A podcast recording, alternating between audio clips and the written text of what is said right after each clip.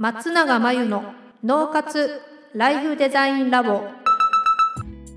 松永真由の脳活ライフデザインラボをお聞きの皆さんこんにちは。メンタルコーチの松永です。この番組では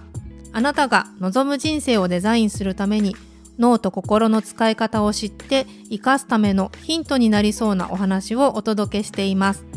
週に2回月曜日と木曜日に配信中のピンポン Q&A のコーナーでは日常生活やビジネスでよくある悩みや松永が主催している内観力養成ライフデザインオンライン講座で寄せられた質問などにお答えしていきます。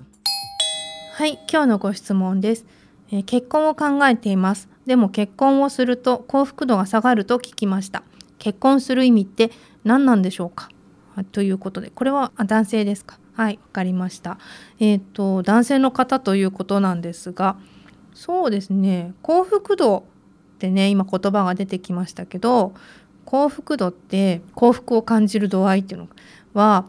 結婚をするとだいたい23年で下がってしまうというか元に戻るって言われてるんですよね。じゃあ結婚しない方がいいかっていうとそういうことではなくって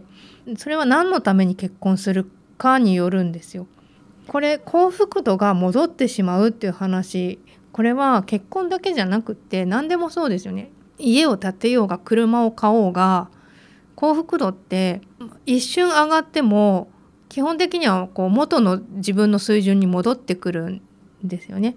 でトータルで結婚っていうカテゴリーだけを見ると、まあ、ある調査では男性はね結婚すると幸福度はえーと、結婚しないままの方と比べた時に結婚している男性の方が幸福度高いっていうのは比較的調査として出てるんですけど、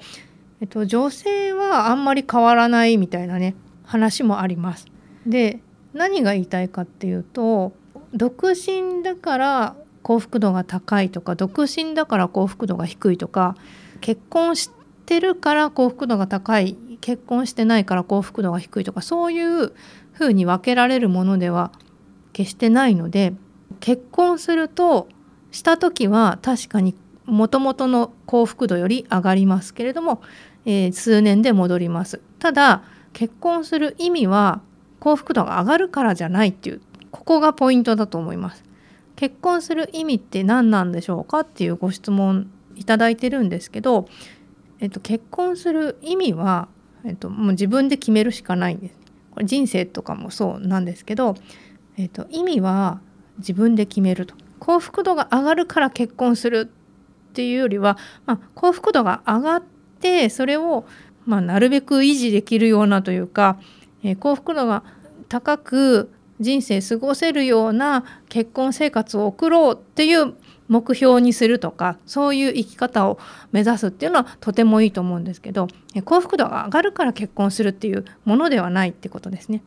でもっと言うと幸福度と人間関係っていう側面で言うと、えっと、結婚じゃなかったとしてもとても自分にとって満足のいく人間関係を築けていれば幸福度は、え高まりますっていうか、えそれができてないと幸福度が下がりますので、えー、結婚だけじゃなくて幅広い意味で人間関係は結構重要なポイントにはなるので自分にとってとても心地が良いでもいいですし意味があるでもいいですし自分にとって必要だなと思う、えーと、素敵な人間関係を築いていこうっていうふうに過ごすっていうのはとてもいいかなと思います。はい、なので、え結婚する意味何のために結婚するかっていうのはね自分で設定しつつえ結婚したとしてもしないとしてもあの人間関係は本当に大事にしていくといいかなというふうに思います。以上ピンポン Q&A のコーナーでした。脳活ライフデザインラボ現在ウェビナーで脳と心の仕組みを使って生き方と働き方を一致させる方法をお伝えしています。自分にとって最適なワークライフバランスを知りたい。今の仕事が好きだけどなかなかお金にならない。稼げる仕事だとは思うけどかなり辛い。仕事と私生活の調和が取れなくてストレスがたまる。仕事を辞めたいけれど踏ん切りがつかない。そんな悩みを抱えている方はいませんか？こちらのウェビナーではどうすれば生き方と働き方が重なるのかを中心にお伝えします。そしてあなたの脳の特徴について知り最適なワークライフバランスを知るヒントをつかむためにはというお話をします。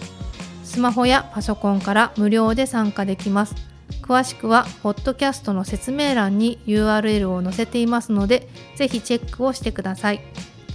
それでは次回の脳活ライフデザインラボでまたお会いしましょう。